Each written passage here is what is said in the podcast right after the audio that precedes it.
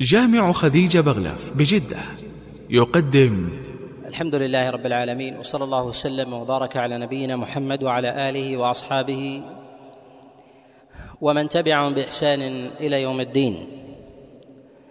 أما بعد فالله سبحانه وتعالى قد أكرم الإنسان وعلمه وهداه الله جل وعلا النجدين.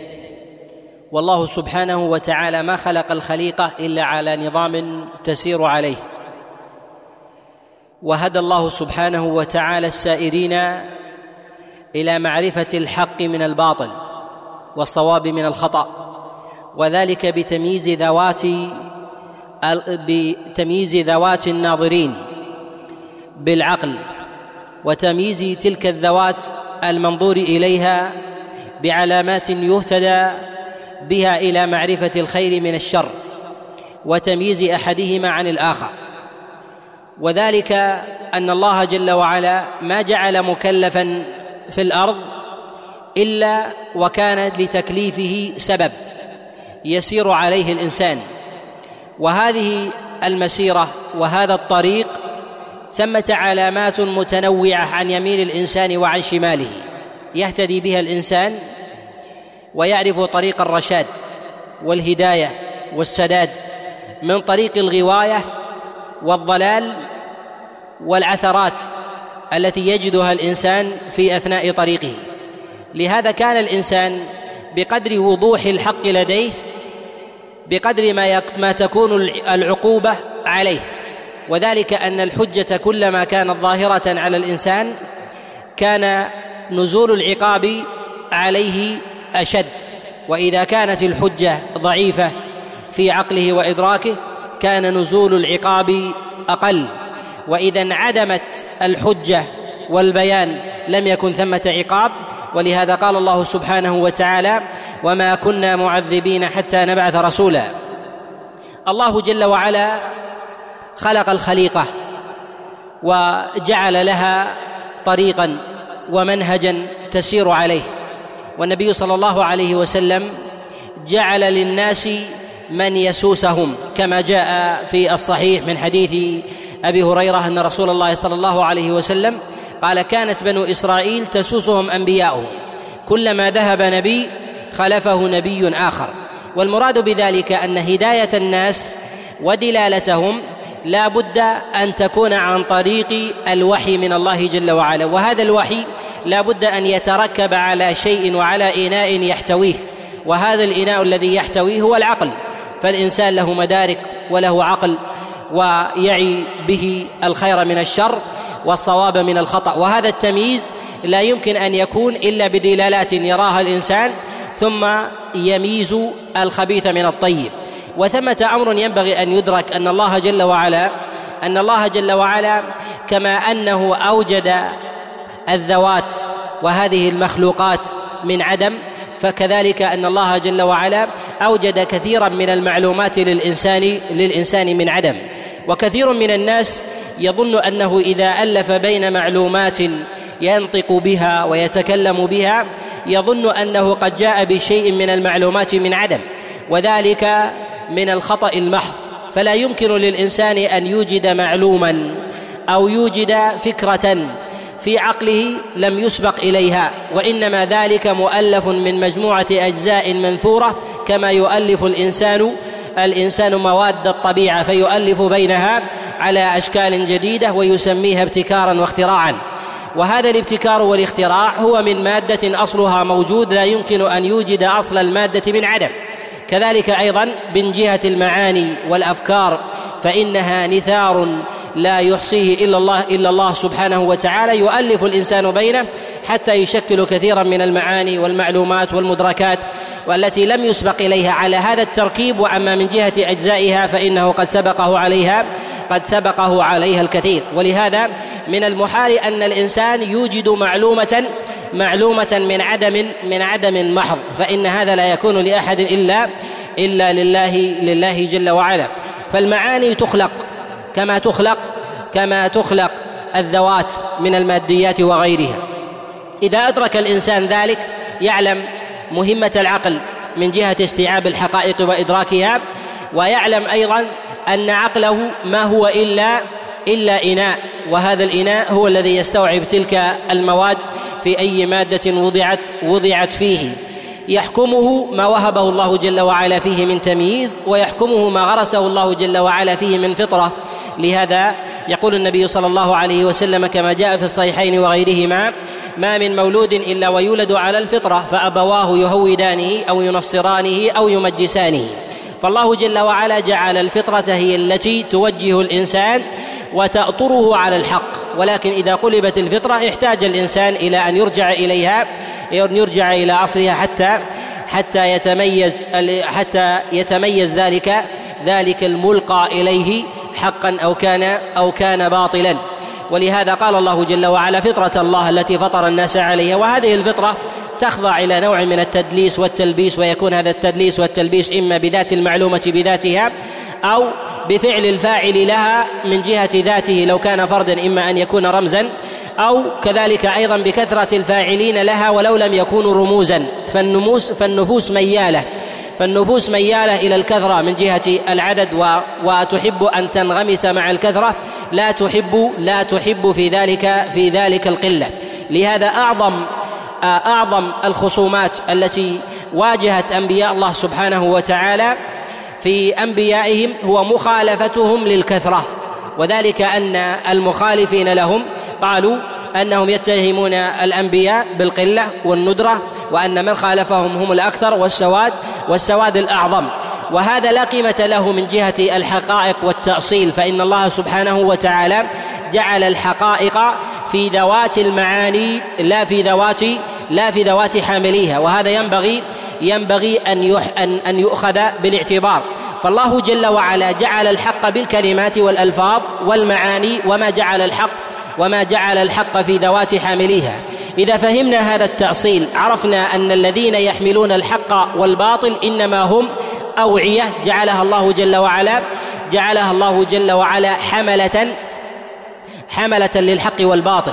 وأما ما يحملونه من معاني هذه المعاني هي التي يتميز بها الناس من الحق من الباطل.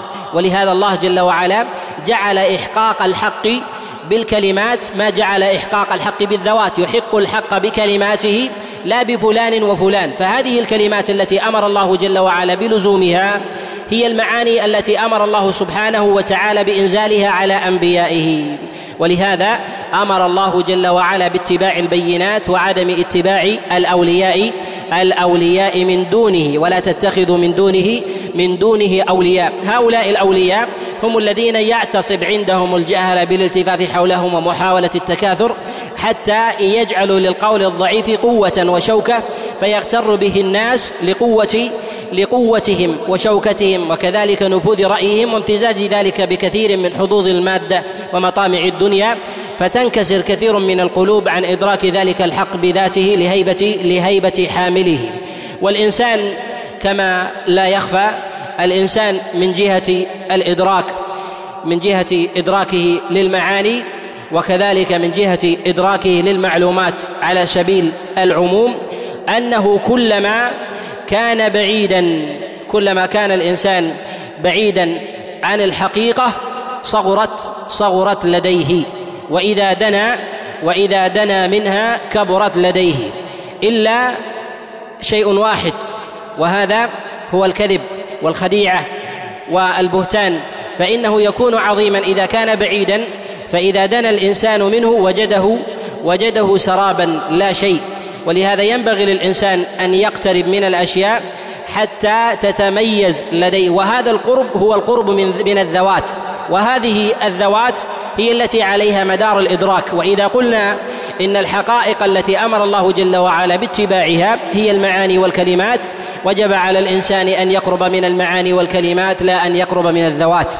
والله جل وعلا ما جعل الحق والعصمة لأنبيائه عليهم الصلاة والسلام إلا إلا ليبلغوا الحق للناس فيعتصب الحق مع الذات. وذلك أن كثيرا من الناس ينخدعون ينخدعون بالذوات أكثر أكثر من الألفاظ والمعاني. وجعل الله جل وعلا العصمة لأنبيائه من جهة القول والفعل اكمالا للحق. ولهذا يضطرب كثير من الناس في اتباع الحق بالتمييز بين بين الذات والمعنى التي تحمله. فرسول الله صلى الله عليه وسلم بعثه الله جل وعلا إلى الناس كافة. وما أرسلناك إلا كافة للناس بشيرا ونذيرا. أرسله الله جل وعلا إلى الناس كافة. منهم من شاهد رسول الله صلى الله عليه وسلم فإذا دنا منه فرق فرق بين بشرية النبي صلى الله عليه وسلم وبين الحق الذي يحمله. ومنهم من كان بعيدا فحمل ذات رسول الله صلى الله عليه وسلم على سائر الذوات من أن التعظيم الذي لحق تلك الذات إنما هو لعظمتها في ذاتها فكأن المعاني والألفاظ كانت تابعة للذات لأن الذات تابعة تابعة للمعاني. لما توفي رسول الله صلى الله عليه وسلم ارتد من ارتد من العرب. ولماذا كان ربط الارتداد بوفاة النبي عليه الصلاة والسلام مجردا؟ مع أن الأحكام والمعاني كانت موجودة قبل وفاة النبي عليه الصلاة والسلام وبعده. ثم أيضا لماذا كان الارتداد في الخارجين النائين عن رسول الله صلى الله عليه وسلم وما كان في القريبين؟ لأن الأبعدين إنما تعلقوا بهيبة الذات. بهيبة الذات أكثر من التعلق بهيبة المعاني. كذلك فإن المنافقين في زمن رسول الله صلى الله عليه وسلم هم ممن كان في أطراف المدينة أكثر ممن كان مخالطا لرسول الله صلى الله عليه وسلم. ولهذا الصحابة عليهم رضوان الله تعالى حرصوا على تصحيح الباطن أكثر من الظاهر وذلك ليوافق من كان حول المدينة من كان من كان داخلا فيها كما جاء عن أبي بكر الصديق عليه رضوان الله تعالى لما دفعوا الزكاة لأبي بكر الصديق ومن خضع من خضع قال والله لا نكف عن قتالهم حتى يؤمنوا أن قتلانا في الجنة وقتلاهم في النار. والمراد بذلك أن ثمة إشارة إلى أن إيمانهم السابق مع رسول الله صلى الله عليه وسلم كان متعلقا بذاته. وخشية وهيبة وذلك أن الله جل وعلا قد نصر نبيه عليه الصلاة والسلام بالرعب مسيرة شهر كامل. وهذا الرعب والانكسار الذي كان في قلوب كثير من الناس حمل القلوب على الإيمان والركون وكذلك أيضا وكذلك أيضا الانقياد لرسول الله صلى الله عليه وسلم مع ضعف مع ضعف إيمان.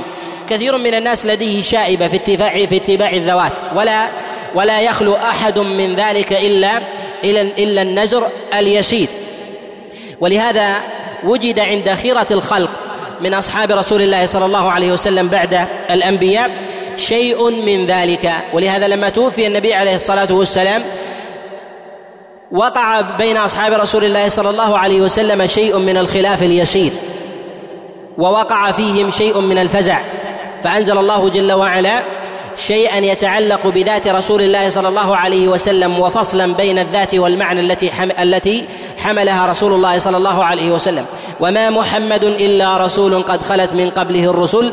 أفإن مات أو قتل انقلبتم على أعقابكم. الانقلاب على العقب إشارة إلى أن الإنسان كان متبعا في السابق فهو يسير في طريقه يسير خلف من؟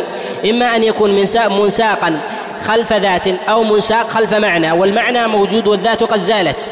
فإذا كان رسول الله صلى الله عليه وسلم قد أخذ نبيه عليه الصلاة والسلام واختاره إليه فمن نكص على عقبيه ممن كان مع رسول الله صلى الله عليه وسلم فهو متعلق بذاته ومن بقي ثابتا فهو متعلق بالمعنى الذي جاء به رسول الله صلى الله عليه وسلم إلى إلى أمته. وهذا الأمر زلزل بعض أصحاب رسول الله صلى الله عليه وسلم وهم من العليه وكان هذا الزلزال الذي وقع على أصحاب رسول الله ووقع على الأمة جمعاء بوفاة رسول الله صلى الله عليه وسلم لم يكن مغيرا من طريقهم ولكن ولكن هو نوع من الذهول. ولهذا وقع في هذا الأمر بعض الخاصة من أصحاب رسول الله صلى الله عليه وسلم ولكنهم لم يدعوا اتباع لم يدعوا اتباع رسول الله صلى الله عليه وسلم.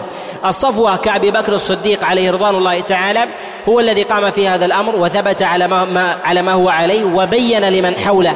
هذا الأمر أن النبي عليه الصلاة والسلام جاءنا بالمعاني ما جاء بذاته عليه الصلاة والسلام فذاته عليه الصلاة والسلام أوجدها الله جل وعلا ويأخذها الله سبحانه وتعالى متى شاء أن يأخذها ولا عذر لأحد بالانصراف عن ذلك المعنى الذي جاء به النبي عليه الصلاة والسلام إلا أن يرفع الله جل وعلا العلم. فإذا رفع الله تلك المعاني التي أحق الحق بها في كما في قوله مما تقدم يحق الحق بكلماته لا بذات فلان وفلان فإذا رفعت تلك المعاني والألفاظ والكلمات عذر الإنسان حينئذ عن اتباع الحق ولهذا جاء في سنن ابن ماجه وعند الحاكم أيضا من حديث حذيفة بن اليمان عليه رضوان الله تعالى قال قال رسول الله صلى الله عليه وسلم يدرس الإسلام كما يدرس وشي الثوب والمراد بذلك هو هو اندفان الثوب بالرمال إذا سفت عليه الريح ونحو ذلك حتى لا يدرى ما صلاة ولا صيام ولا صدقة ولا نسك.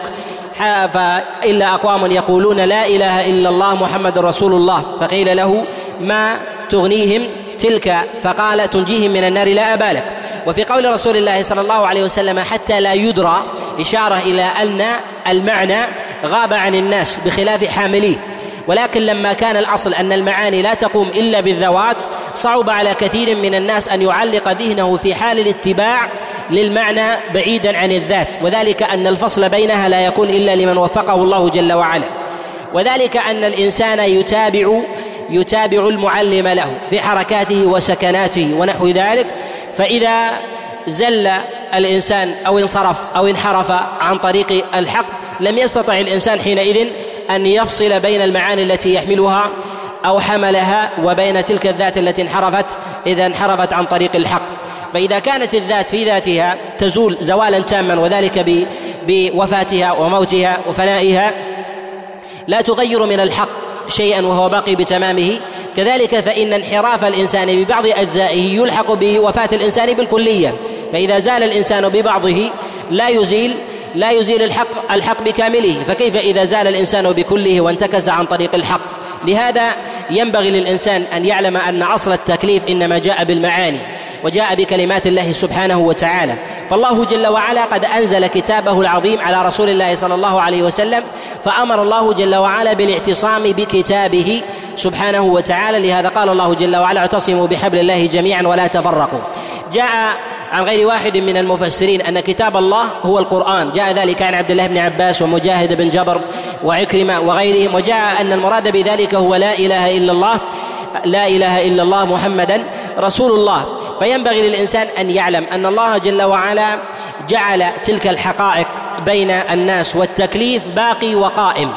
ولكن لرحمة الله سبحانه وتعالى ولطفه لضعف الحملة في آخر الزمان لضعف الحملة في آخر الزمان وكثير من الناس لا يملك لا يملك السيطرة على على الحقائق التي تصل تصل إلى ذهنه واستيعاب واستيعاب التفريق بين المعاني وكذلك أيضا الحملة.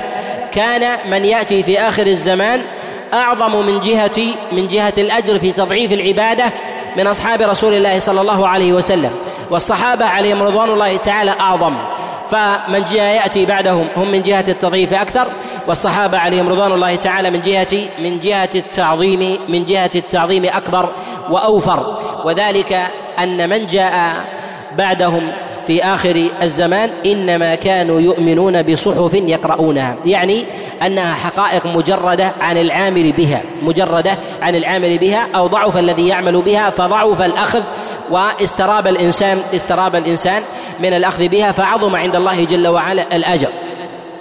والنبي صلى الله عليه وسلم والنبي صلى الله عليه وسلم قد حث على صلاح الذات لهذا الأصل أن كثيرا من العامة لا يستطيع الفصل بين حامل الحق والحق الذي يحمله.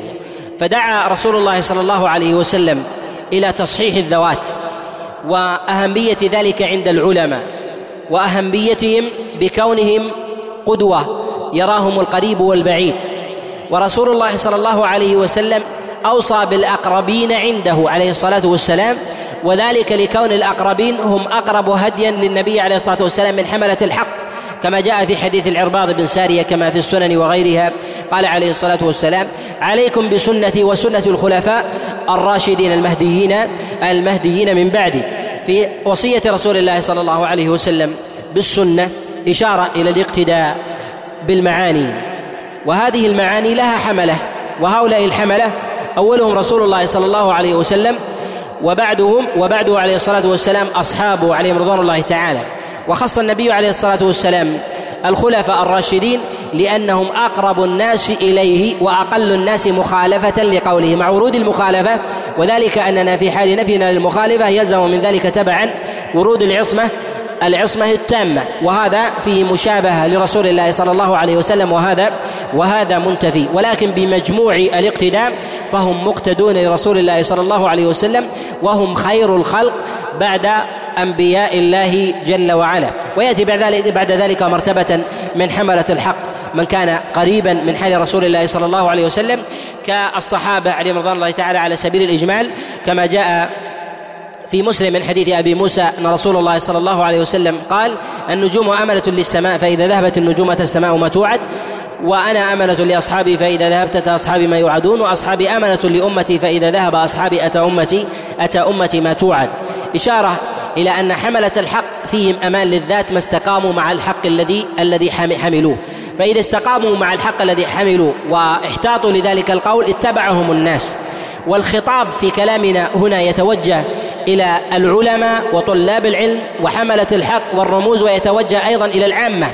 وذلك أن العامي ينبغي عليه أن يربي نفسه وأن يأطر نفسه وأنه كلما تأخر الزمن كلما تأخر الزمن كثرت التقلبات في الذات كثرت التقلبات في الذات. ولهذا النبي صلى الله عليه وسلم جعل الخيرية والأفضلية الأفضلية كلما دنت من زمن النبي عليه الصلاة والسلام تعلقت الأفضلية بذوات أهل القرن بمجموعهم.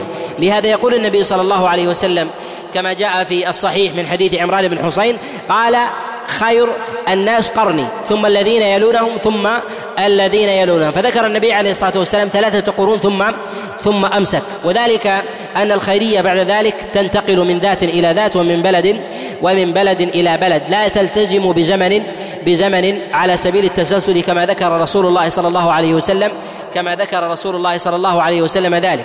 وفي هذا إشارة إلى وفي هذا إشارة إلى قضية مهمة وهي تتعلق وهي تتعلق بحملة الحق الذين يكونون في آخر الزمان أن التقلب يطرأ عليهم أكثر من غيرهم.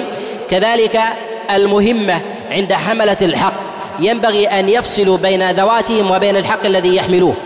وأن كثيرا من الناس يحاول أن يجعل الحق متعلق بذاته. ولهذا رسول الله صلى الله عليه وسلم كان مدرسة مع كونه معصوما عليه الصلاة والسلام كان مدرسة في الفصل بين تعظيم ذاته حتى لا يؤخذ بذاته عليه الصلاة والسلام ويجعل نفسه ويجعل نفسه كسائر الناس من جهة التعامل. فلا يظن برسول الله صلى الله عليه وسلم أنه ملك ولا يظن برسول الله صلى الله عليه وسلم أنه خارج عن نطاق البشرية وإنما هو بشر عليه الصلاة والسلام. ولهذا كفار قريش لما كان رسول الله صلى الله عليه وسلم فيهم استنكروا عليه أمور. من هذه الأمور أن النبي عليه الصلاة والسلام يمشي في الأسواق ويأكل الطعام. وذلك أنه قد انغرس في في نفوسهم أن القدوة ينبغي ألا يكون ألا يكون من البشر. ألا يكون من البشر وله خصائص تنفرد تنفرد عنهم. فكان النبي صلى الله عليه وسلم يتعامل مع كفار قريش كما يتعاملون مع بعضهم. يمشي في الأسواق ويأكل الطعام ويفعل ما يفعلون ويدع ويدع ما ويدع ما يدعون. ما كان موافقا ما كان موافقا لأمر الله جل وعلا جل وعلا وترخيصه. وهذا فيه إشارة إلى أن نفوس الناس في قبولهم الحق يتعلق بالذات أكثر من الحق ذاته كما كان كفار قريش. امتنع كفار قريش عن الحق فكانوا مترددين بين الحق الذي بين يدي بين أيديهم من المعاني وبين حامل الحق. حامل الحق هو بشر ولكن الحق الذي بين يديهم حق. فمنعهم من اتباع الحق نزول صاحبه عن الصفة الفوقية عن صفة البشر فكان مساويا لهم من جهة بشريته فرفضوا فرفضوا الحق الذي جاء به رسول الله صلى الله عليه وسلم. لهذا كان النبي صلى الله عليه وسلم يخرج عن تعظيم نفسه كتعظيم القادة ولا يحجب نفسه عن الناس ونحو ذلك لماذا؟ حتى يؤخذ الحق منه لذات الحق لا لذاته. فكان النبي عليه الصلاة والسلام فكان النبي صلى الله عليه وسلم يوجه أصحابه وهو في وسطهم كما جاء عنه عليه الصلاة والسلام في كثير ممن يأتي إليه ولم يره يظن أنه يظن أنه ملك.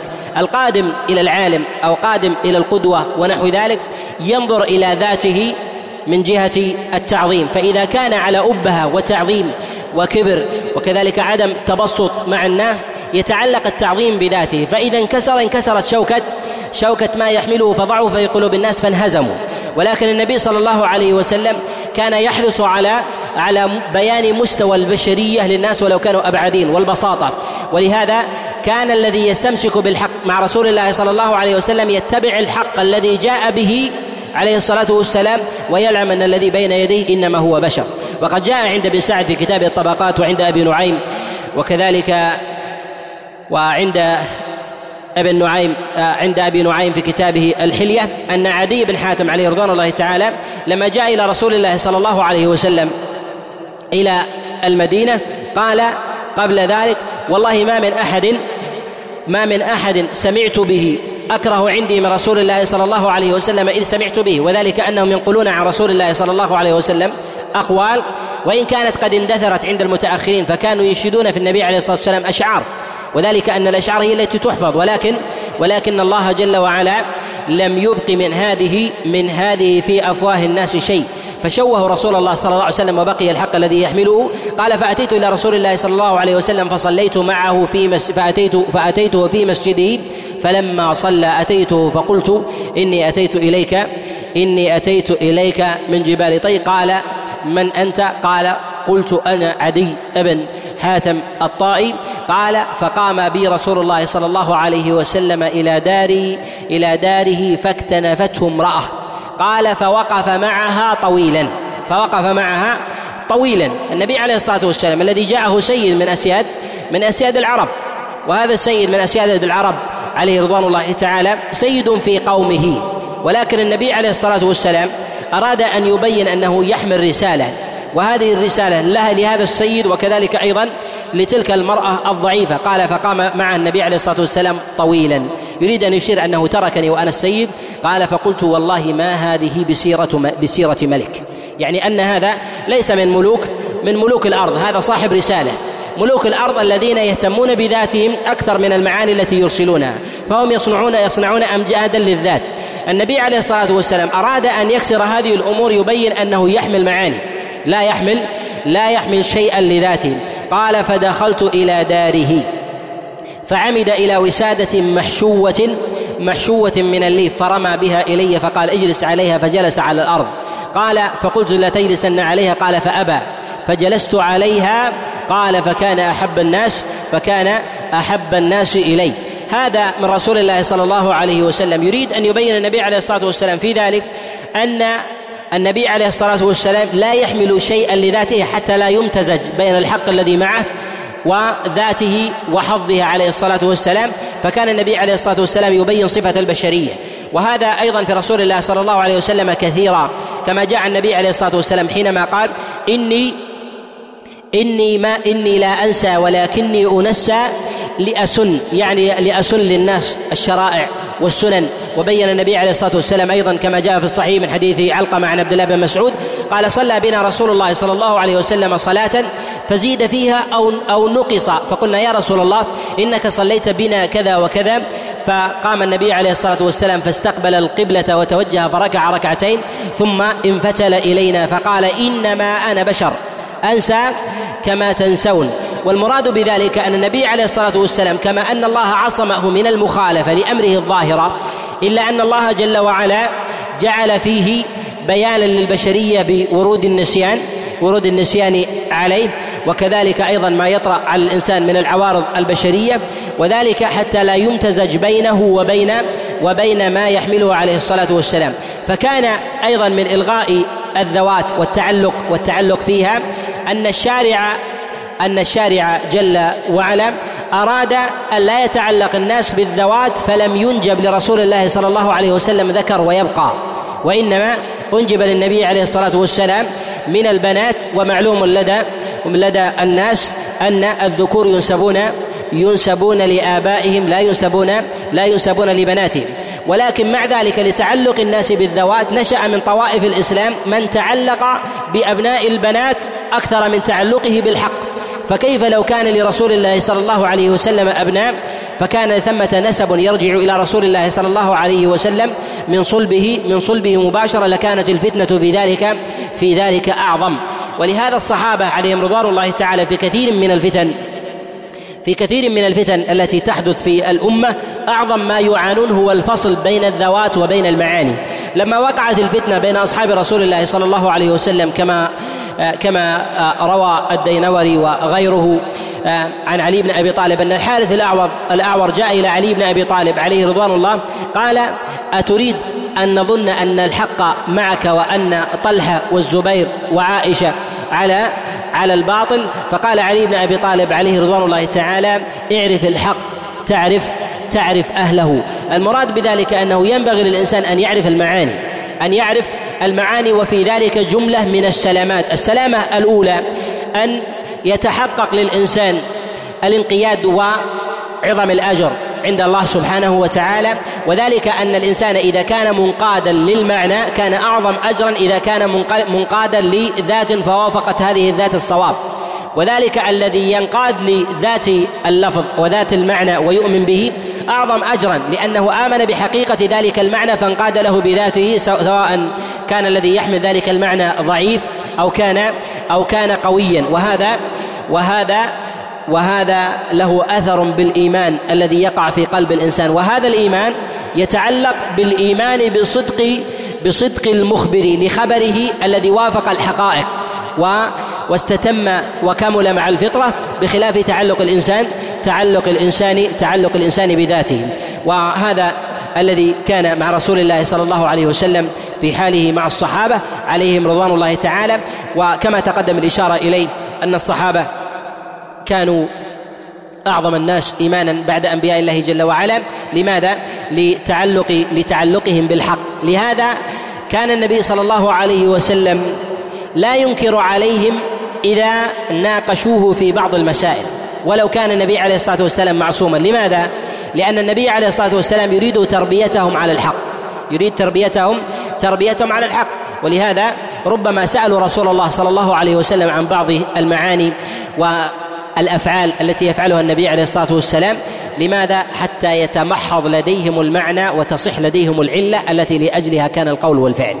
جاء في الصحيحين وغيرهما من حديث سعد بن أبي وقاص أنه قال أعطى رسول الله صلى الله عليه وسلم رهط. قال وأنا جالس وترك رجلا منهم وأحبهم أعجبهم إلي. فقلت يا رسول الله ما لك عن فلان؟ فإني لأظنه لأظنه مؤمنا. فقال النبي صلى الله عليه وسلم أو مسلما. قال فعدت لمقالتي. فعاد رسول الله صلى الله عليه وسلم لمثله. قال فعدت لمقالتي. يا رسول الله يريد بذلك مع كون رسول الله صلى الله عليه وسلم صاحب حق ومعصوم عليه الصلاة والسلام بفعله. سعد بن أبي وقاص يعلم يعلم هذا هذا الأمر.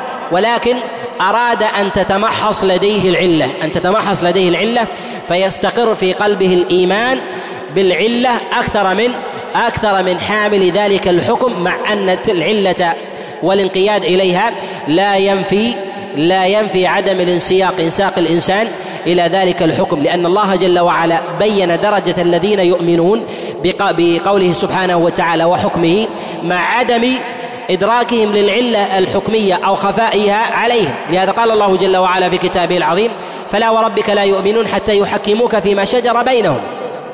ثم لا يجدوا في أنفسهم حرجا مما قضيت ويسلموا تسليما. إشارة إلى أن الإنسان قد لا تتوافق علة الحكم مع إدراكه فيجب عليه أن ينقاد. ولكن هذا ليس نفيا للبحث عن العلة بل هو إثبات لها حتى تتمحض لديه علة الحكم فيصح الحكم فيتبع فيتبع العلة والمعنى والحكم الشرعي أكثر من اتباع أكثر من اتباع الذات. لماذا؟ لأن الأحكام التي جاءت عن رسول الله صلى الله عليه وسلم لا تتعلق بذات النبي عليه الصلاة والسلام بل ستنتقل إلى غيره. فإذا انتقلت إلى غيره سيتعلق الأمر بالذات إذا انتقل الأمر من ذات إلى ذات. النبي صلى الله عليه وسلم يقول العلماء ورثة الأنبياء. الأنبياء ورثوا العلم. من أخذه أخذ أخذ بحظ بحظ وافر. فإذا كان النبي عليه الصلاة والسلام يحمل العلم والأمر متعلق عليه بعلمه عليه بعلمه الذي جاءه من الله والعصمة المقترنة بذلك العلم ولكن النبي عليه الصلاة والسلام بعد وفاته سينتقل ذلك الإرث إلى من؟ إلى من جاء من جاء بعده فينبغي أن يفصل بعده عليه الصلاة والسلام فالنبي عليه الصلاة والسلام أراد أن يهيئ من بعده إلى انفصال الذوات عن المعاني مع كون النبي عليه الصلاة والسلام معصوما فلما كان النبي عليه الصلاة والسلام يهيئ من بعده على هذا الأمر أخذ النبي عليه الصلاة والسلام يقبل تعامل أصحابه وربما حثهم على شيء من حثهم على شيء من الاستعلام لبعض علل علل أوامره عليه الصلاة والسلام. يقول النبي عليه الصلاة والسلام لسعد بن أبي وقاص لما سأله ذلك السؤال قال إني لأعطي الرجل وغيره أحب إلي من خشية أن يكبه الله في النار. المراد بذا من ذلك أنني قد أترك الفاضل إلى المفضول وإنما أعطي المفضول لأستميل قلبه وذاك أكله إلى أكله إلى ايمانه ما لديه من إيمان فهو رجل لا يشترى إيمانه بالمال فأشتري أولئك بالمال حتى ينساقون باطنا وظاهرا وهذا قد انساق باطنا باطنا وظاهرا. فأراد النبي عليه الصلاة والسلام أن يبين لسعد بن أبي وقاص أن العلة في ذلك باطنة ولا تدركها وإنما أدركها بعلم الله جل وعلا أن هؤلاء أن هؤلاء ضعيف الإيمان من جهة الباطن فوجب علي أن أحيي باطنهم كما حي ظاهرهم وأما ذاك فحي باطنه فحي كذلك فحي كذلك ظاهره. وهذا أمر كثير مع رسول الله صلى الله عليه وسلم وهذا ما ينبغي أن ننبه عليه إلى أمر أمر مهم وهو أن القدوة والعالم الذي الذي يهتدى به ونحو ذلك ينبغي أن يكون بين الناس على طبيعته من غير تكلف وذلك حتى لا ينظر إليه إلى درجة الكمال فيتعلق تعظيما في قلوب الناس فتتعلق الناس بذاته أكثر من المعاني التي التي يحملها. لماذا؟ لأن الناس يحملون حملة الأفكار والمعاني والقادة والرموز من العلماء. والمثقفين والمفكرين وغير ذلك على أحسن المحامل لأنهم يحملون المعاني التي حملوها فيجعلون كلامهم موافقا لذواتهم وهذا وهذا لا يكون إلا لرسول الله صلى الله عليه وسلم. فينبغي أن يظهر العالم على حاله التي هو فيها من عدم التكلف والبساطة وذلك حتى يراه الناس من غير من غير تكلف فيتوازنوا معه. فيتوازنوا فيتوازنوا معه. لهذا حث رسول الله صلى الله عليه وسلم على أهمية المخالطة. والنبي عليه الصلاة والسلام أيضا أظهر ربما بعضا من حاجته لبعض أصحابه. كما كان النبي عليه الصلاة والسلام ربما احتاج وبين أنه إنما قام ببعض أصحابه فكان سببا بعد عون الله جل وعلا إذ جعل الله جل وعلا بعض أصحابه عونا وتسديدا له كما جاء في الصحيح من حديث عائشة أن رسول الله صلى الله عليه وسلم قام على المنبر قام عليه الصلاة والسلام على المنبر قال ما من أحد من أصحابي أمن علي بأهله وماله من أبي بكر الصديق عليه رضوان الله. وفي هذا إشارة مع علو مقام النبي عليه الصلاة والسلام إلى أنه لم يمتنع من بيان فضل من دونه عليه حتى عند حتى عند الناس وأمام العامة أن يبين أن هذا الرجل أن هذا الرجل له فضل على رسول الله صلى الله عليه وسلم وفي هذا إشارة إلى توطين النفس وكذلك أيضا حاجتها وهذا ما ينبغي عليه أن يكون القدوة بالركون إلى أصحابه والركون وكذلك بيان حاجته إلى من حوله من أن يمد له يد العون ونحو ذلك. والاستقلال بالذات والنفس إذا لم يكن منهجا لرسول الله صلى الله عليه وسلم فينبغي ألا يكون منهجا أيضا لمن كان لمن كان بعده.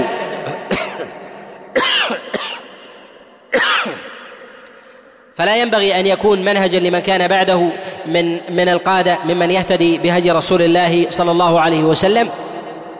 وكذلك أيضا من الأمور المهمة في مسألة أهمية اتباع المعاني ومن ثمارها أن الإنسان لا يقع في الخطأ والزلل. أن الإنسان لا يقع في الخطأ والزلل إن وقع الناس. فإن احسنوا احسن وإن اساءوا أساء. التكليف من جهة الأصل يقع على الإنسان يقع على كل أحد سواء كان ضعيفا أو كبيرا. ضعيفا أو قويا صغيرا أو كبيرا. ما كان من أهل ما كان من أهل التكليف. لهذا النبي صلى الله عليه وسلم النبي صلى الله عليه وسلم خاطب الناس كلهم ووجه الخطاب إليهم وما وجه الخطاب إلى إلى القادة خاصة ولكن لأثر القادة دعا النبي صلى الله عليه وسلم اولا القاده ثم إن تبعهم قومهم على ذلك فحسن وإن لم يتبعهم قومهم على ذلك تتبعهم بأعيانهم ولهذا بعث النبي عليه الصلاة والسلام معاذا إلى اليمن وأبا موسى كذلك إلى اليمن وبعث النبي عليه الصلاة والسلام كثيرا من رسائله إلى الرموز لماذا؟ لأن نفوس الناس لأن نفوس الناس والأتباع تتشوف إلى اتباع أفعال أفعال الرموز حتى ينقادون معهم. هل اتبعوا ذلك القول أو لم يتبعوا؟ إن اتبعوه ساقوا. وهذا لما وجد في النفوس دعا رسول الله صلى الله عليه وسلم الناس أن دعا رسول الله صلى الله عليه وسلم الرموز ثم دعا الأفراد. ولهذا قال الله جل وعلا مبينا دعوة رسول الله صلى الله عليه وسلم إلى الأفراد وإن أحد من المشركين استجارك فأجره حتى يسمع كلام الله. وهذه الدعوة الفردية إشارة إلى أنه ينبغي للإنسان أن يتوجه بدعوته إلى الأفراد سواء كانوا كبارا أو صغارا ولكن لما كانت النفوس البشرية تضعف عند القادة كانت لدعوة القادة أهمية أكثر أكثر من غيرهم. ولما كان انحراف الناس عن انحراف الناس عن الحق من القادة ينحرف الناس عن طريق الحق كانت الحيطة في التعامل مع الكبار والرموز أكثر من غيرهم. لماذا؟ حفاظا على المعاني التي ربما يلبسون فيها التي ربما يلبسون فيها على الناس. لهذا النبي صلى الله عليه وسلم دار القادة أكثر من غيرهم لطبيعة البشرية أن النفوس أن النفوس تتبع الأقوى. ولكن عند الله سبحانه وتعالى من جهة الحقيقة أن الله جل وعلا يخاطب كل أحد على حدة. ولا تزر وازرة وزر وزر أخرى. إلا أن الله سبحانه وتعالى يجعل لي يجعل للذين اتبعوا من العذاب ما يلحق الأتباع لأنهم غروهم. أما من جهة الأتباع فيلحقهم العقاب الذي كتبه الله سبحانه وتعالى عليهم كل نفس بما كسبت رهينة. أما من جهة الوزر لا تزر وازره وزر أخرى إلا من سن في الإسلام سنة سيئة فعليه وزرها وزر من عمل بها إلى قيام الساعة. لهذا بين الله جل وعلا أن الذين يدخلون النار الذين يدخلون النار الذين اتبعوا والذين اتبعوا والمستضعفين والكبراء هؤلاء كلهم يدخلون النار. لماذا؟ لأنهم عند الله جل وعلا سواسية لا يفرق بين هذا لا يفرق بين هذا وهذا. كل إنسان يحاسب على ما كان على ما كان عليه. لهذا ينبغي للإنسان أن يعلم أن تكليفه عند الله جل وعلا إنما هو إنما هو بالعقل الذي لديه فينبغي عليه أن يتبع الحق. أما من جهة أما من جهة أثر أما أثر القادة فالمنزلة لهم عند الله جل وعلا عظيمة. إن اتبعوا وذلك لأن الأجر يلحق أولئك. وأما بالنسبة للذين للذين اتبعوا بالباطل فإن الإثم يلحقهم أيضا أعظم من غيرهم. لماذا؟ لأنهم غروا الناس. أما الأتباع فيلحقهم العقاب. أما الأتباع فيلحقهم العقاب على على الأفراد. كان إن خالفوا والثواب يلحقهم إن وافقوا بالأفراد والإنسان في ذلك يستقل ويكثر ويستكثر من الأتباع. وإنما عظم الأتباع على غيرهم لأن الناس يتاثرون يتأثرون فيهم أكثر أكثر من غيرهم. وهذا وهذا هذا أمر ينبغي أن يحتاط فيه الإنسان وأن مكن الله جل وعلا مكن الله عز وجل له في الناس فينبغي له أن يحتاط أن يحتاط في هذا الأمر. وكذلك فيه آه، تمحيص لكثير من الأقوال التي يقول بها بها الناس أنني أتبع قول فلان وأقول بقول فلان وهذا مما نهى عنه عليه الصلاة والسلام. كما جاء في المسند والسنن أنه قال عليه الصلاة والسلام لا يكون أحدكم اما يقول إن أحسن الناس أحسنت وإن أساءوا فإن وإن أساءوا اسات وإنما إن أحسنوا أحسن وإن أساءوا وإن أساءوا وإن أساءوا لم يسيء. والمراد بذلك أنه ينبغي للإنسان أنه إذا سلك الناس طريقا من طرق الشر والغواية ينبغي أن يخالفهم إلى طريق الحق وأنهم إذا سلكوا الحق سلك الحق معهم. لماذا؟ تكثيرا للناس. ولهذا النبي عليه الصلاة والسلام ما حث على المخالفة إلا إلا في أمر في أمر المنكر والباطل. لهذا النبي عليه الصلاة والسلام يقول إن أحسن الناس أحسنت يعني أحسن معهم وكن معهم لا تكن شاذا في الحق. وانضوي تحت أولئك وأما من جهة الباطل فينبغي للإنسان أن ينفرد أن ينفرد بمخالفته للناس بباطلهم وأن يتبع الحق لماذا؟ لأن التكليف يقع يقع عليه.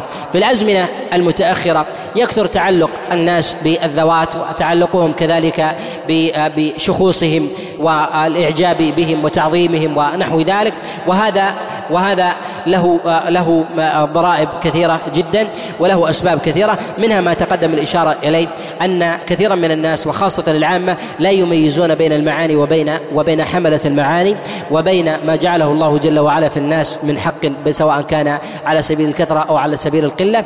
كذلك أيضا لا يميز الإنسان من جهة التكليف الذي أناطه الله جل وعلا به ويظن أنه بمجرد التقليد أنه من ذلك يسلم من عقاب الله سبحانه وتعالى بل العقاب يأتيه لأن الله جل وعلا أتاه عقلا وكلفه بذلك. لا يكلف الله نفسا إلا وسعها. الوسع كثير من الناس يحمله على الوسع الطاقة البدنية لا. بل هي ما هي أبعد من ذلك أيضا الطاقة الفكرية والعقلية. الإنسان إذا كان يدرك المعلوم لو أراد أن يباشره وجب عليه أن يباشر بنفسه. لا يكلف الله نفسا إلا وسعها. من جهة التكليف يجب عليك أن تدرك المعنى الذي أمرك الله جل وعلا به وأن تعرف أمر الله سبحانه وتعالى وحدوده في ذلك فتتبع على بصيرة وبينة. على بصيرة وبينة فتمحص الحق بذاته وتعرف دليله وتعليله فتتبعه على هدى وبينة حتى يعظم الثواب لديك. وأما ما لا تكلف في ذلك ما لا يمكن أن تتكلف به من جهة العقل والإدراك. كثير من الناس ضعيف الإدراك ونحو ذلك لا يميز الحق من الباطل. فهذا يقال أن الله جل وعلا لا يكلفه إلا إلا بما يطيق وما لا يطيقه فإنه يقلد فيه. والله جل وعلا يعلم عذر عذر الإنسان الإنسان في ذلك. ومن أسبابها خاصة في زمننا أن كثيرا من الناس الذين يقتدى بهم لا يظهر منهم إلا ما حسن عن الناس للبعد عن المخالطة. وقد تقدم معنا في من كان في زمن رسول الله صلى الله عليه وسلم الذين ارتدوا في زمن النبي عليه الصلاة والسلام من هم؟ أكثرهم الذين بعدوا عن النبي عليه الصلاة والسلام. حتى بل قيل أن من كان من أهل المدينة لم يرتد أحد. لماذا؟ لأنهم كانوا عند النبي عليه الصلاة والسلام والنبي تمكن من الفصل بين بشر الفصل بين ما يحمل عليه الصلاة والسلام وبين بشريته. لماذا؟ لأن عقول الناس لا تعي بالتمييز بين هذا وهذا. وأما الأبعدين فانضووا تحت رسول الله صلى الله عليه وسلم بما يدعو إليه بضعف. وكان لديهم هيبة لرسول الله صلى الله عليه وسلم فيتعاملون معه ربما تارة بتعامل السلطان وصاحب القوة ونحو ذلك فإذا زال ضعف لديهم ذلك المعنى الذي كان في قلوبهم لهذا ارتد من كما ارتد من العرب مما كان بعيدا عن رسول الله صلى الله عليه وسلم. وقاتلهم من قاتلهم من أصحاب رسول الله صلى الله عليه وسلم وهذا فيه إشارة إلى معاني كثيرة منها أن الإنسان إذا لم يخالط القدوة الذي يقتدي به إذا كان نائيا عنه هذا مما يؤثر تعظيما في قلب الإنسان له. لهذا ينبغي للعالم وهذا من جهتين ينبغي للعالم أن يخالط الناس في دواوينهم وأن يروا حالة وبشريته وبساطته وتواضعه ونحو ذلك. لماذا؟ حتى يأخذوا قوله على النحو على النحو من غير على نحو العدل من غير تعظيم ولا غلو ونحو ذلك. أما مخاطبة الناس عن بعد ونحو ذلك. هذا يورث يورث غلوا وتعظيما. نقال هذا على قدر الوسع والطاقة. ورسول الله صلى الله عليه وسلم بذل ما كلفه الله جل وعلا في ذلك. والإنسان في ذلك قدر إمكانه في مخالطة الناس. لهذا النبي عليه الصلاة والسلام بين أهمية مخالطة الناس وتحمل أذاهم وذلك أن يكون الإنسان داعيا إليهم. داعيا لهم بالحق والهدى.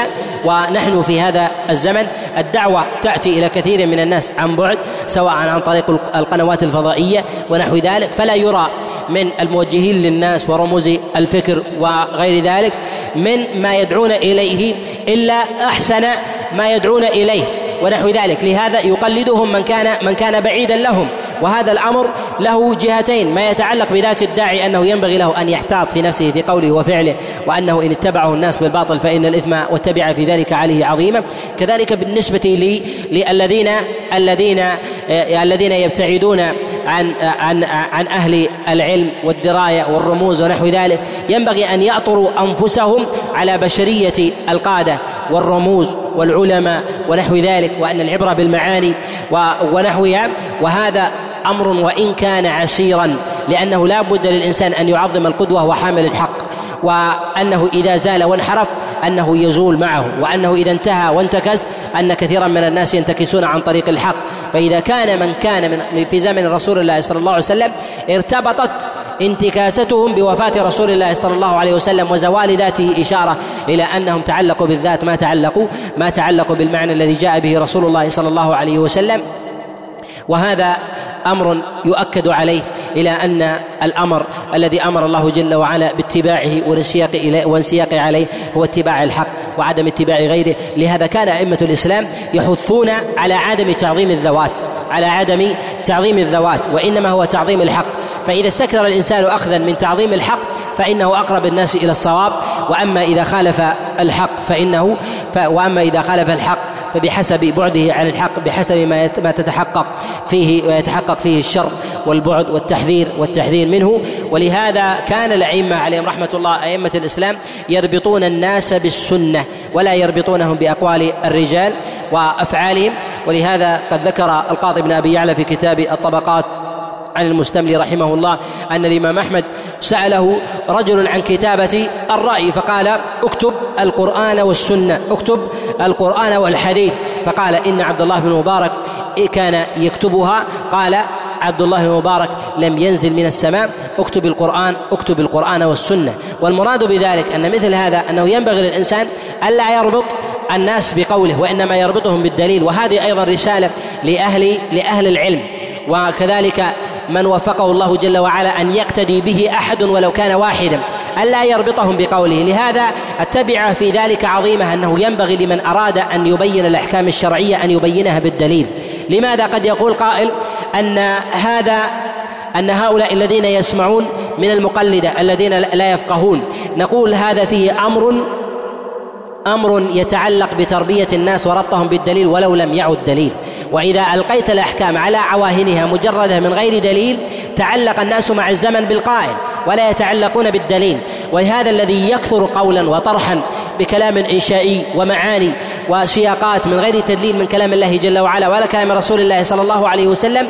هذا من أعظم ما يصرف الناس عن اتباع الأدلة والمعاني الذي أمر الله جل وعلا أهل الإسلام بالانسياق إليها إلى إلى اتباع إلى اتباع الذوات. وهذا أمر وهذا أمر خطير. ينبغي أن يربى الناس على اتباع الأدلة. لهذا كان الإمام أحمد عليه رحمة الله كان الإمام أحمد عليه رحمة الله لا يكتب من رايه من رأيه شيئا. وما كتبه إلا وما كتب إلا السنة السنة الواردة في ذلك عن رسول الله صلى الله عليه وسلم حتى قيل إنه لم يكتب لم يكتب في ذلك في ذلك حرفا. وقد كان الأئمة من أصحاب رسول الله صلى الله عليه وسلم ومن جاء بعدهم يدعون إلى اتباع إلى اتباع الحق ممن جاء. اقتداء بمن؟ اقتداء برسول الله صلى الله عليه وسلم. والنبي عليه الصلاة والسلام كما جاء في الصحيح في حديث أبي هريرة في في قصه في قصة آه، أبي هريرة حينما كان حارسا على الزكاة وجاءه الشيطان بصورة رجل. فحينما قال له النبي عليه الصلاة والسلام حينما قال له في قصة في آية الكرسي قال صدقك وهو وهو كذوب. إشارة إلى تربية الناس إلى أن الحق ينبغي أن يؤخذ ممن جاء ممن جاء به. ولهذا يقول علي بن أبي طالب عليه رضوان الله تعالى قال اعرف الحق ممن جاء به سواء كان شريفا أو أو وضيعا. أي أن الإنسان ينبغي أن يأخذ الحق من صاحبه سواء كان قويا أو ضعيفا شريفا أو وضيعا كثيرا.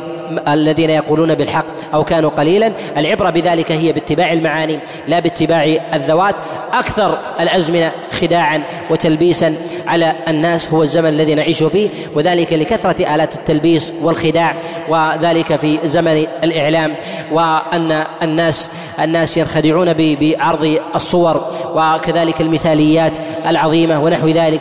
فأورث ذلك جملة من الاضطراب لدى كثير من الناس في معرفة الحق من الباطل والخطأ من الصواب والهداية من الغواية وغير ذلك من طرق من طرق الخير والشر أن كثيرا من الناس يضطرب في هذا الأمر لماذا؟ لكثرة التلبيس والتدليس في هذا فيسمع اليوم قولا ويسمع من ذلك قولا فلا يستطيع الإنسان أن يعرف الحق لاختلاف الذوات وتعدد وتعددها وكذلك كثرة القائلين في ذلك لأن النفوس تعلقت بالذوات أكثر من تعلقها من تعلقها بذلك المعنى الذي يحملوه. ولو ربي الناس ورب العلماء الناس على الحق الذي الذي يحملونه لكان ذلك لكان في ذلك خير عظيم. كذلك أيضا ينبغي للناس عامة وخاصة أن يدركوا أنه كلما تأخر الناس زمنا كلما فسدت طرائق العامة من جهة التقليد واتباعهم للذوات وعدم اتباعهم للمعاني.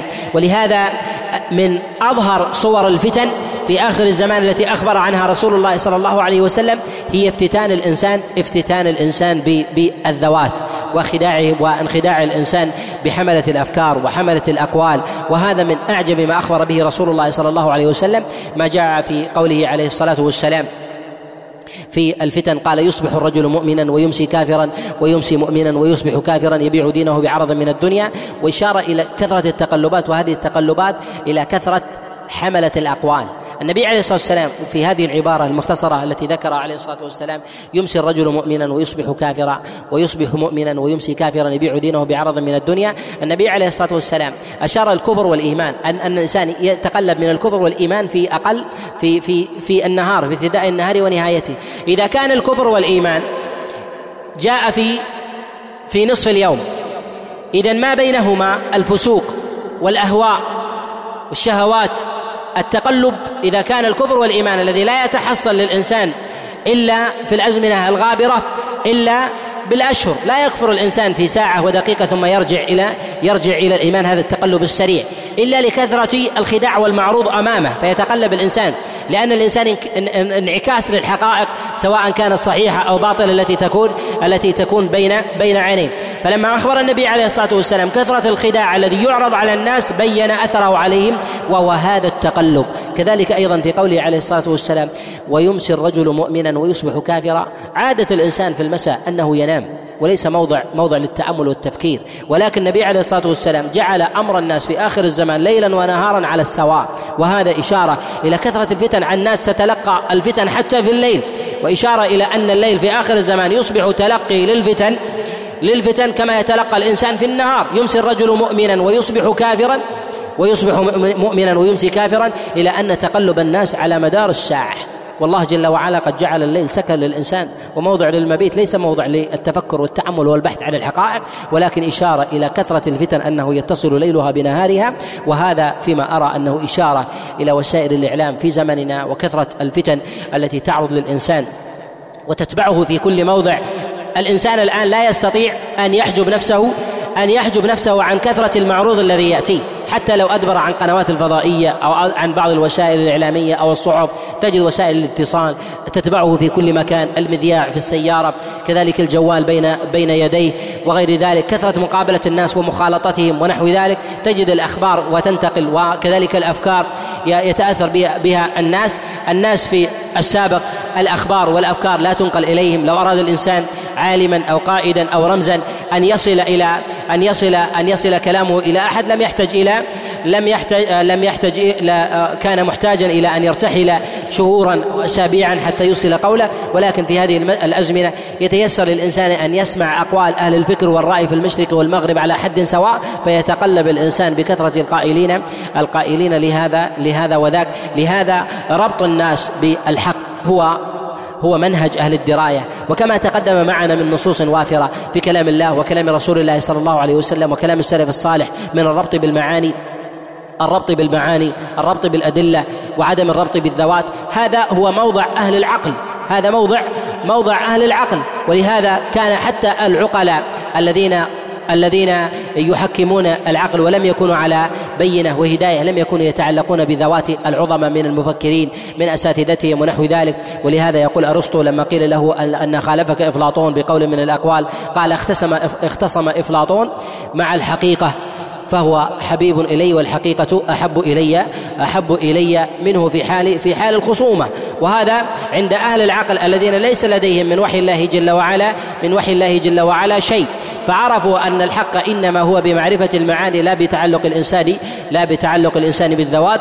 لهذا ينبغي للمؤمن أن يحفظ دينه وذلك بتمييز الحق تمييز الحق من الباطل بذات الحق لا بتمييزه بحملة أصحابه. وقد بين رسول الله صلى الله عليه وسلم حال الناس وكثرة انخداعهم كما جاء في حديث عبد الله بن عمرو قال كيف بك إذا كنت في أناس قد مرجت مرجت عهودهم؟ والمراد بالمرج هو تداخل الأشياء وامتزاج بعضها مع بعض حتى لا يستطيع يستطيع الإنسان أن يميز هذا هذا من هذا. كان الناس في الزمن السابق عصبة واحدة أهل الإيمان.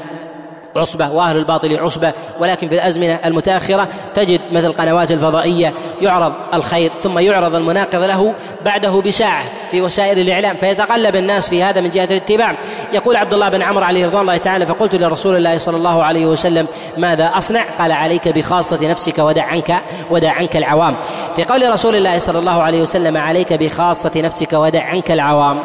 أن تأثر الإنسان بكثرة تقليد الناس وسوادهم واتباع واتباع السواد والدهماء من الناس أن هذا أن اتباع هؤلاء من أعظم ما يصرف الإنسان عن اتباع الحق فينبغي للإنسان أن يستقل بنظره وتمييزه للحق من الباطل أكثر من اتباعه للكثرة فإن الكثرة من جهة الأصل إذا كانت ليست محمودة بمجموعها أن الإنسان أن أكثر الناس لا يعقلون أكثر الناس لا يعلمون أكثر الناس لا يؤمنون فكذلك أيضا في آخر الزمان فإن ذلك فإن ذلك آكد وأحوط. لهذا كان من أعظم ما يسلم معه الإنسان في آخر الزمان أن أن أن يبتعد الإنسان عن تحليلات العامة ومداركهم ومعنى الخلطة هنا بنوعيها. إما أن تكون خلطة بدنية أن لا يأمن الإنسان على منافذ العلم أن يقذف إليه شيء من المعلومات الخاطئة فيتلقفها بهوى أو يكون إدراكه ضعيفا فيمتنع عن مخالطة الناس. أما من أمن من نفسه وكان محصنا من جهة فكره فينبغي له أن يخالط الناس فيصحح أفكارهم. وإذا كان يخالطهم ولزم من ذلك. وهذا هو الأغلب أن الإنسان يلتزم بمخالطة الناس وذلك لأن مصالح الإنسان في دينه ودنياه يلزم من ذلك. لكن لا يثير معهم الأقوال والأفعال ونحو ذلك. لماذا؟ خاصة في مواضع الفتن والتباس الحق من الباطل لا يستطيع الإنسان أن يقنع الناس بهذا فربما مع كثرة أقوالهم التي يسمعها ليلا ونهارا أن ذلك يؤثر على الحق الذي الذي الذي بين يديه. والطرق فإنه يؤثر على أصلب المواد المواد فإن الطرق في الحديد يزيله ويلينه وكذلك أيضا الحقائق التي تكون في قلب الإنسان. لهذا بين رسول الله صلى الله عليه وسلم أن مخالطة الإنسان لغيره أنها تؤثر على الحقيقة التي التي لديه. لهذا بين النبي عليه الصلاة والسلام بين النبي صلى الله عليه وسلم أن مخالطة الكفار والمشركين من من الأمور المحرمة كما جاء على سبيل الدوام والسكنى بين ظهرانيهم على سبيل الدوام. أما المخالطة العارضة والتعامل العارض من تجارة ونحو ذلك لهذا قال عليه الصلاة والسلام كما جاء في المسند والسنن قال أنا بريء من من يقيم بين ظهراني المشركين. والله عز وجل بين ذلك أيضا في قوله جل وعلا فلا تقعدوا معهم. والعلة في ذلك إنكم اذا مثلهم أي أن الأمر سيؤول بحال يؤول بكم بحالكم من جهة الاعتقاد والفكر كحالهم. كثير من الناس حينما يضعف تأصيله لهذا المعنى يضعف تأصيله لهذا المعنى لا يدرك أن النبي صلى الله عليه وسلم إنما قصد بالمخالطة هي مخالطة المعاني. فلما كان يلزم من مخالطة الذوات تأثر بالمعاني نهى النبي صلى الله عليه وسلم عن المخالطة بالذوات فكان مانعا من ذلك. في زمننا هذا لما في زمننا هذا كان الانفتاح والمخالطة قسرية فوجب على الإنسان أن يحتاط من تلقي المعلومة ولو كان نائيا بجسده. حينما نهى الله جل وعلا ونهى رسول الله صلى الله عليه وسلم عن مخالطة المشركين المراد بذلك أن يبين عليه الصلاة والسلام أمرين. الأمر الأول أن للذوات تأثير على المعاني وهذا أمر لا يمكن أن ينكر كما تقدم كما تقدم الإشارة الإشارة إليه. الأمر الثاني أن هذه الخلطة التي تستمر مع الإنسان تذيب الحقائق التي في قلب الإنسان شيئا فشيئا من حيث لا يشعر. من حيث من حيث لا يشعر. كثير من الناس لضعف لضعف إدراكهم لمقصد رسول الله صلى الله عليه وسلم. يؤصلون معنى من المعاني وهذا يروج في هذا الزمن في تأصيل وقد آه، سمعت كلاما لأحدهم حينما يقول أن بعض الناس أن بعض الناس ينبغي له أن يخالط أن يخالط غيره حتى حتى يتغير. أو أن مثلا العالم الفلاني لو خالط غيره أو خالط البيئة الفلانية لتغير ونحو ذلك. هذا ضعف في التأصيل أن النبي صلى الله عليه وسلم نهى عن المخالطة أصلا إقرار بهذا التغير أصلا وليس المراد بذلك هو النفي.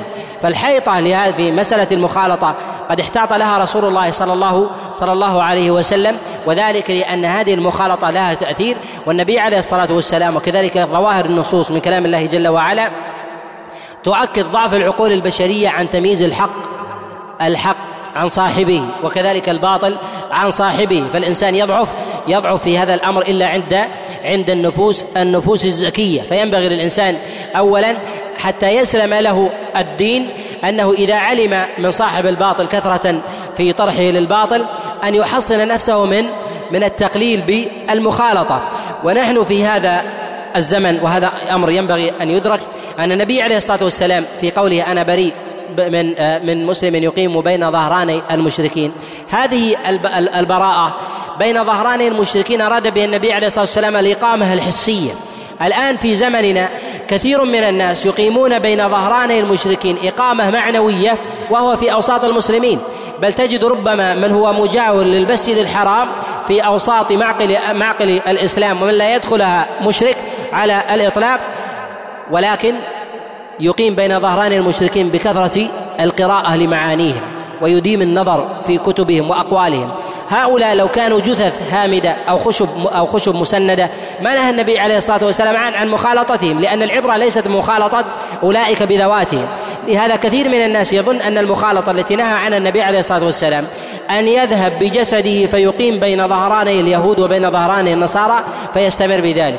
وكثير من الناس لجهلهم بهذا الأمر يقرؤون في كلام في كلام أهل الانحراف في أمور العقائد في أمور الأفكار يديمون النظر بالسماع فيتحقق المقصد مما نهى عنه عليه الصلاة والسلام.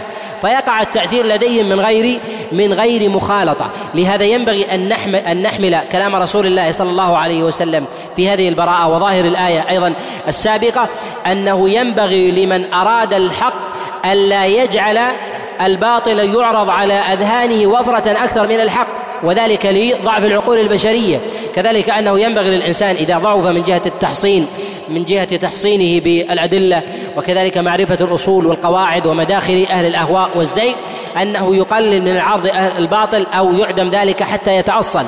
وأكثر الناس الذين يتأثرون بالأقوال والأهواء والأفكار إنما تأثروا بسبب ضعف ضعف علمهم بكلام الله وكلام رسول الله صلى الله عليه وسلم فخالطوا بعقولهم وبصرهم وأسماعهم وإن كانوا قد بعدوا من جهه من جهة أجسادهم. لهذا النبي صلى الله عليه وسلم خاطب العقول وأقر بتأثرها بذوات حملة الأفكار وحملة العقائد.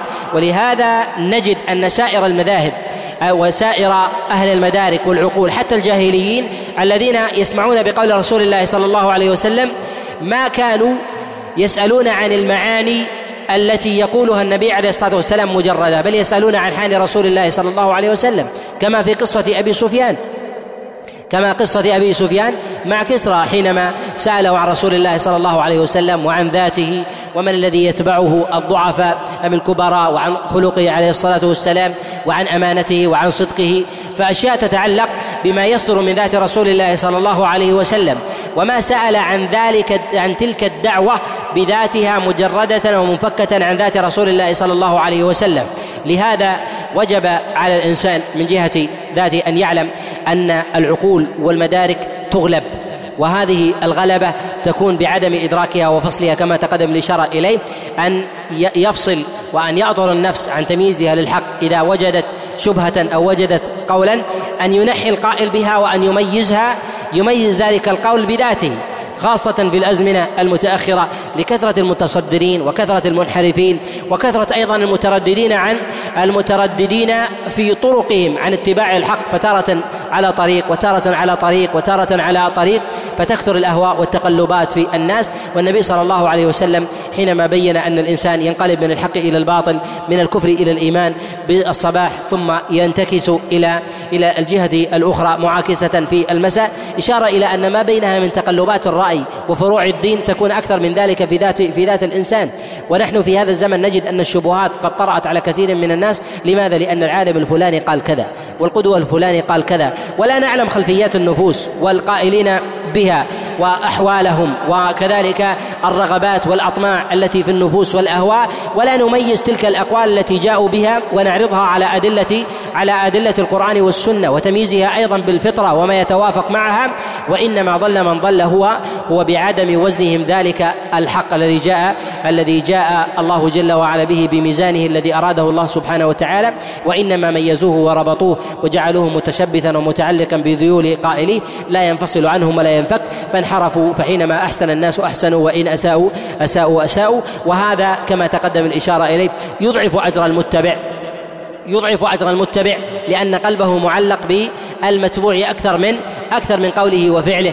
وأما بالنسبة لي وأما بالنسبة لمن قوي إيمانا فإنه يأتي بالعبادة أو يأتي بالقول ويأتي بالحقيقة منفصلة عن قائلها مدللا لها بأدلة الكتاب والسنة وكذلك أدلة الرأي والراي والتعليل في هذا فكان أحظ من جهة القول. وهذا ينبغي أن يؤكد عليه ان وتقدم الإشارة إليه أن التدليل على الأقوال وربط الناس بالكتاب والسنة هذا من الأمور المهمة. وذلك لأنه في زمننا هذا ظهر الانفتاح على الناس وأصبح كثير من الناس يقفون على الأدلة. ويميزونها ولكن لا يدركون الصحيح من الضعيف والخاص من العام والمطلق من المقيد والناسخ من المنسوخ. فأصبح لديهم لبس في هذا فينبغي طرح الأدلة على الناس حتى حتى لا تقع عليهم لا تقع عليهم الشبهات.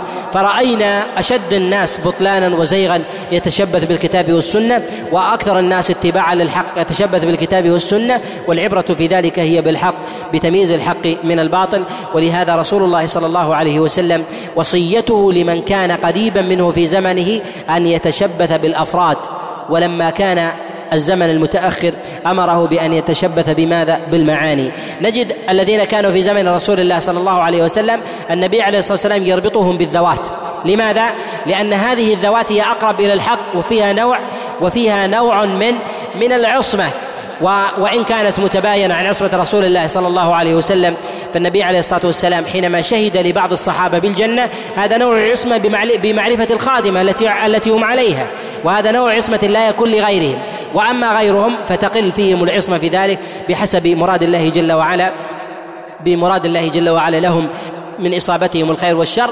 فوجه النبي عليه الصلاة والسلام في الصدر الأول إلى اتباع إلى اتباع الذوات مع اتباع المعاني وربط ذواتهم بأصحاب رسول الله صلى الله عليه وسلم بمجموعهم.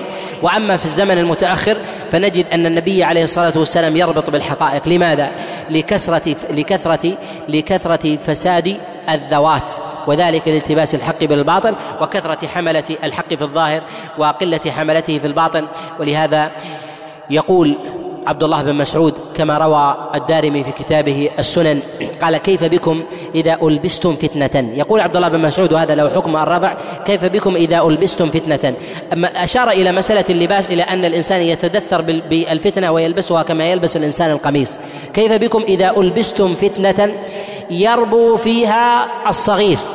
ويهرم فيها الكبير في قوله يربو فيها الصغير أي أن الفتنة لا تنقطع الفتن في الأزمنة الماضية تأتي على الناس لسنة وسنتين ثم تزول ويستقر أحوال الناس. ولكن أشار هنا إلى أن الفتنة يكبر فيها الصغير ببداية تمييزه ثم يشيب وهذه الفتنة قائمة ويهرم فيها الكبير أنها تطرأ على رجل كبير قد اكتهل بلغ الثلاثين من عمره ثم يهرم ويدركه الهرم في السبعين أو الثمانين والفتنة ما زالت قائمة. قال كيف بكم إذا ألبستم فتنة يربو فيها الصغير ويهرم فيها الكبير ويعمل فيها بغير السنة؟ فإذا تركت قالوا تركت تركت السنة. يعني أن انقلبت الموازين انقلبت الموازين فظنوا أن البدعة سنة. فإذا تركت البدعة قاموا وثاروا قالوا هذه السنة ينبغي أن نحييها. إشارة إلى انتكاس المعلوم. قالوا متى ذلك يا أبا عبد الرحمن؟ انظروا إلى أن سبب قلب هذه الحقائق هم الذوات. سبب قلب هذه الحقائق هم ماذا؟ الذوات. قالوا متى ذلك يا أبا عبد الرحمن؟ قال إذا كثر قراءكم وقل فقهاؤكم. إذا كثر قراءكم وقل فقهاؤكم. وكثر أمراؤكم وابتغيت الدنيا بعمل الآخرة. في قوله عليه رضوان الله تعالى عبد الله بن مسعود في هذا قال إذا كثر قراءكم وقل فقهاؤكم يعني يتلبسون بالدليل والتعليل أكثر يتشبثون بالدليل والتعليل ظاهرا وهم أبرأ ما يكونون منه باطنا. أما بالنسبة للناس لم يستطيعوا أن يميزوا لم يستطيعوا لم يستطيعوا أن يميزوا بين هذا وهذا. ونحن في هذا الزمن كثر فيه حملة الأقلام. وكذلك من يصعد على المنابر من أهل الجهل فكانوا فكنا أحوج ما نكون لماذا؟ أحوج لما نكون إلى تمييز تمييز الحقائق. النبي عليه الصلاة والسلام أشار إلى إشارة لطيفة كما جاء في عدة أحاديث في حديث أبي هريرة وغيره وأصله في الصحيح وبعضه في خارج الصحيح. قال النبي عليه الصلاة والسلام لا تقوم الساعة حتى يظهر الجهل ويقبض العلم. جعل النبي عليه الصلاة والسلام ظهور الجهل متلازم مع قبض العلم وهذا أمر بديهي. لكن الأمر الذي قد يغفل عنه الناس قال النبي عليه الصلاة والسلام ويفشو القلم. ذكر ظهور الجهل وفشو القلم. الأصل أن القلم متلازم مع العلم لكن الأمر السابق في الزمن السابق لا يحمل القلم إلا أهل العلم. ولكن في زمننا كل يستطيع أن يكتب. فأصبح القلم بالنسبة للناس في زمننا كحال اللسان بالنسبة للسابقين. كل يستطيع أن يكتب. ولكن بين النبي عليه الصلاة والسلام لكثرة الأقلام وهذا مقترن مع ظهور مع ظهور الجهل وقبض العلم. فنجد الكتابات الصحفية الكتابات الإعلامية. كذلك أيضا ما يحدث مثلا في وسائل الإعلام الأخرى المقروءة من الإنترنت وغير ذلك. نجد ظهور القلم أن الإنسان يستطيع أن يكتب كتابة وأن يصوغ عبارة ما يصوغها العلماء الأفذاذ في السابق ولكن على على خديعة وتلبيس وتشبث بمعاني أو تشبث بأهداب أدلة ضعيفة وهذا ما يخدع كثيرا من الناس لهذا ينبغي للناس أن يفصلوا بين هذا الأمر. ولهذا ما من أمر مما يل مما يتلبس آه، مما يلبس على الناس الحقائق ويخلط الباطل بالحق. والصواب بالخطأ والشر بالخير فلا يستطيع الناس أن يميزوا ما من آلة من ذلك إلا بين رسول الله صلى الله عليه وسلم أمرها إما تصريحا إما تصريحا أو تلميحا. وهذا من رسول الله صلى الله عليه وسلم لمن أراد أن يتبع ذلك يجده ظاهرا في كلام الله وفي أحداث وفي أشراط الساعة وفي أماراتها وفي الفتن وما يخبر به النبي عليه الصلاة والسلام في آخر الزمان من أحداث من أحداث وكذلك أيضا وقائع. فمن أراد ذلك فيجده ظاهرا في النصوص في النصوص. ولهذا من أعظم ما يثبت الإنسان على الإيمان ويثبته على الحق أن يكثر وأن يديم النظر في دلائل النبوة في دلائل النبوة واخباره عليه الصلاة والسلام في آخر الزمان والمصنفات في ذلك كثيرة. فأمارات الساعة إذا أراد الإنسان أن يقرنها بالواقع لا يمكن لإنسان مهما كان موفقا بالحفظ بالحفظ والعقل والدراية والحصافة بالأقيسة العقلية والإصابة في التعليل أن يصيب كما أصاب رسول الله صلى الله عليه وسلم ولو بعشر معشار ما أخبر به النبي عليه الصلاة والسلام لأن النبي عليه الصلاة والسلام يخبر بالوحي من ربه وهذا الوحي لا يأتيه الباطل من بين يديه ولا من خلفه وهذا عصمة عصم الله جل وعلا به رسول الله صلى الله عليه وسلم فما ينطق عن الهوى إن هو إلا وحي إلا وحي يوحى. لهذا الوصية في الختام الوصية في الختام ان أننا في هذا الزمن مع كثرة الشبهات وكثرة الشهوات وكثرة العرض على ما يعرض على العقول أن يتجرد الإنسان للحق ذاته بعيدا عن قائله أن يجرده عن قائله مهما مهما كان. الإنسان كذلك أيضا أن ينظر إلى جانب التعبد العبادة والديانة. الديانة عند القائل. فإن الديانة هي التي تؤثر على ذلك القول وذلك أنها تمحص تمحص الباطن. لأن أكثر ما يغيب عن الناس ويخدعهم هو الباطن. هل الباطن سليم أو ليس بسليم؟ وأعظم ذلك وأظهره هو خشية الله جل وعلا. لهذا يقول الله سبحانه وتعالى في بيان العلماء الحق. إنما يخشى الله من عباده العلماء. العلماء من جهة الحقيقة هم الأصل الذين يخشون الله. العالم الذي لا يخشى الله جل وعلا ويظهر منه ظاهرا العلم ويحرم من ظاهرة العبادة التعبد لله جل وعلا فيظهر معه التقصير في العبادة فهذا لا يؤمن عن إصابة عن إصابته في الحق في الظاهر فينبغي أن يحتاط. في قوله ويحتاط لفعله فينبغي أن نقارن الأقوال والحقائق التي يقولها كثير ممن ينتسب إلى العلم أو ينتسب إلى الدعوة أو ينتسب إلى الفكر وأن نربط ذلك في قربه من الله جل وعلا وعبادته في ذاته. وإن كانت العبادة لازمة له في ذاته ولكن ينظر إلى صلاته وينظر إلى عبادته إلى تسبيحه وتهليله ونحو ذلك ينظر إليه ويربط مع تقريره العام للناس فإن ذلك أقرب ما يكون إلى معرفة التمحيص الحق. قد يكون غيره أدرى منه ولكن ذلك أدرى دراية قلبية فلا يخرج شيئا إلا يريد بذلك طمع طمعا بما عند الله. وأما إذا ساءت نية الإنسان وضعف إيمانه فإنه يميل بالآراء يمنة ويسرى لمطامع ذاتية ومقاصد ومقاصد يريد الوصول إليها. في في فيكون اليوم على رأي وغدا على رأي. فيتقلب الإنسان فيتقلب الإنسان بين الشبهات والشهوات وحظوظ الدنيا وحظوظ النفس. وهذه الأمور كامنة. لا يدرك الإنسان لا يدرك إلا ما ظهر ما ظهر لديه.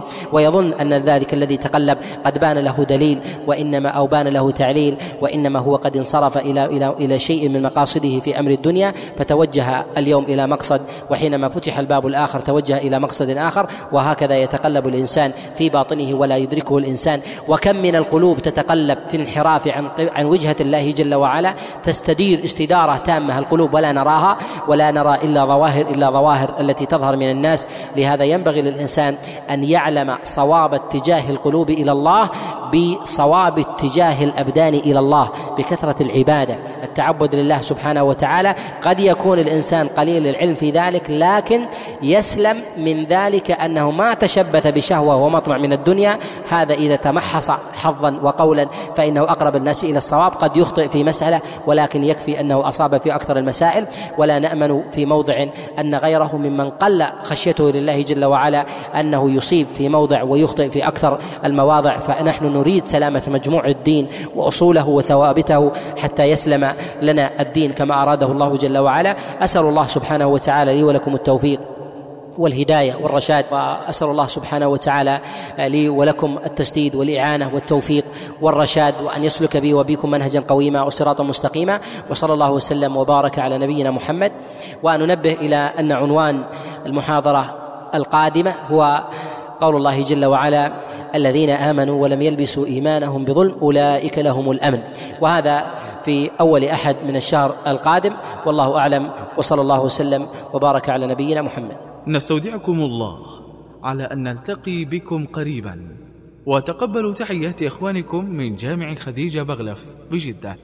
حي النسيم.